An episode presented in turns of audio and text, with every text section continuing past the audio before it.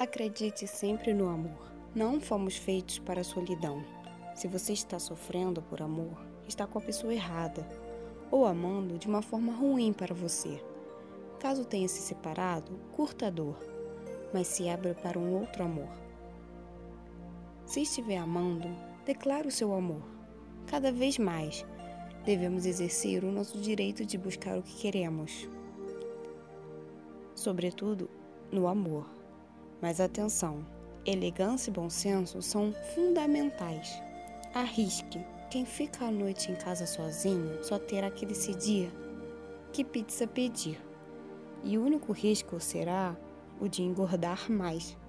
Lembre-se, curta muito a sua companhia. Casamento dá certo para quem não é dependente. Aprenda a viver feliz, mesmo sem homem, mulher ao lado. Se não tiver com quem ir ao cinema, vá com a pessoa mais fascinante, você.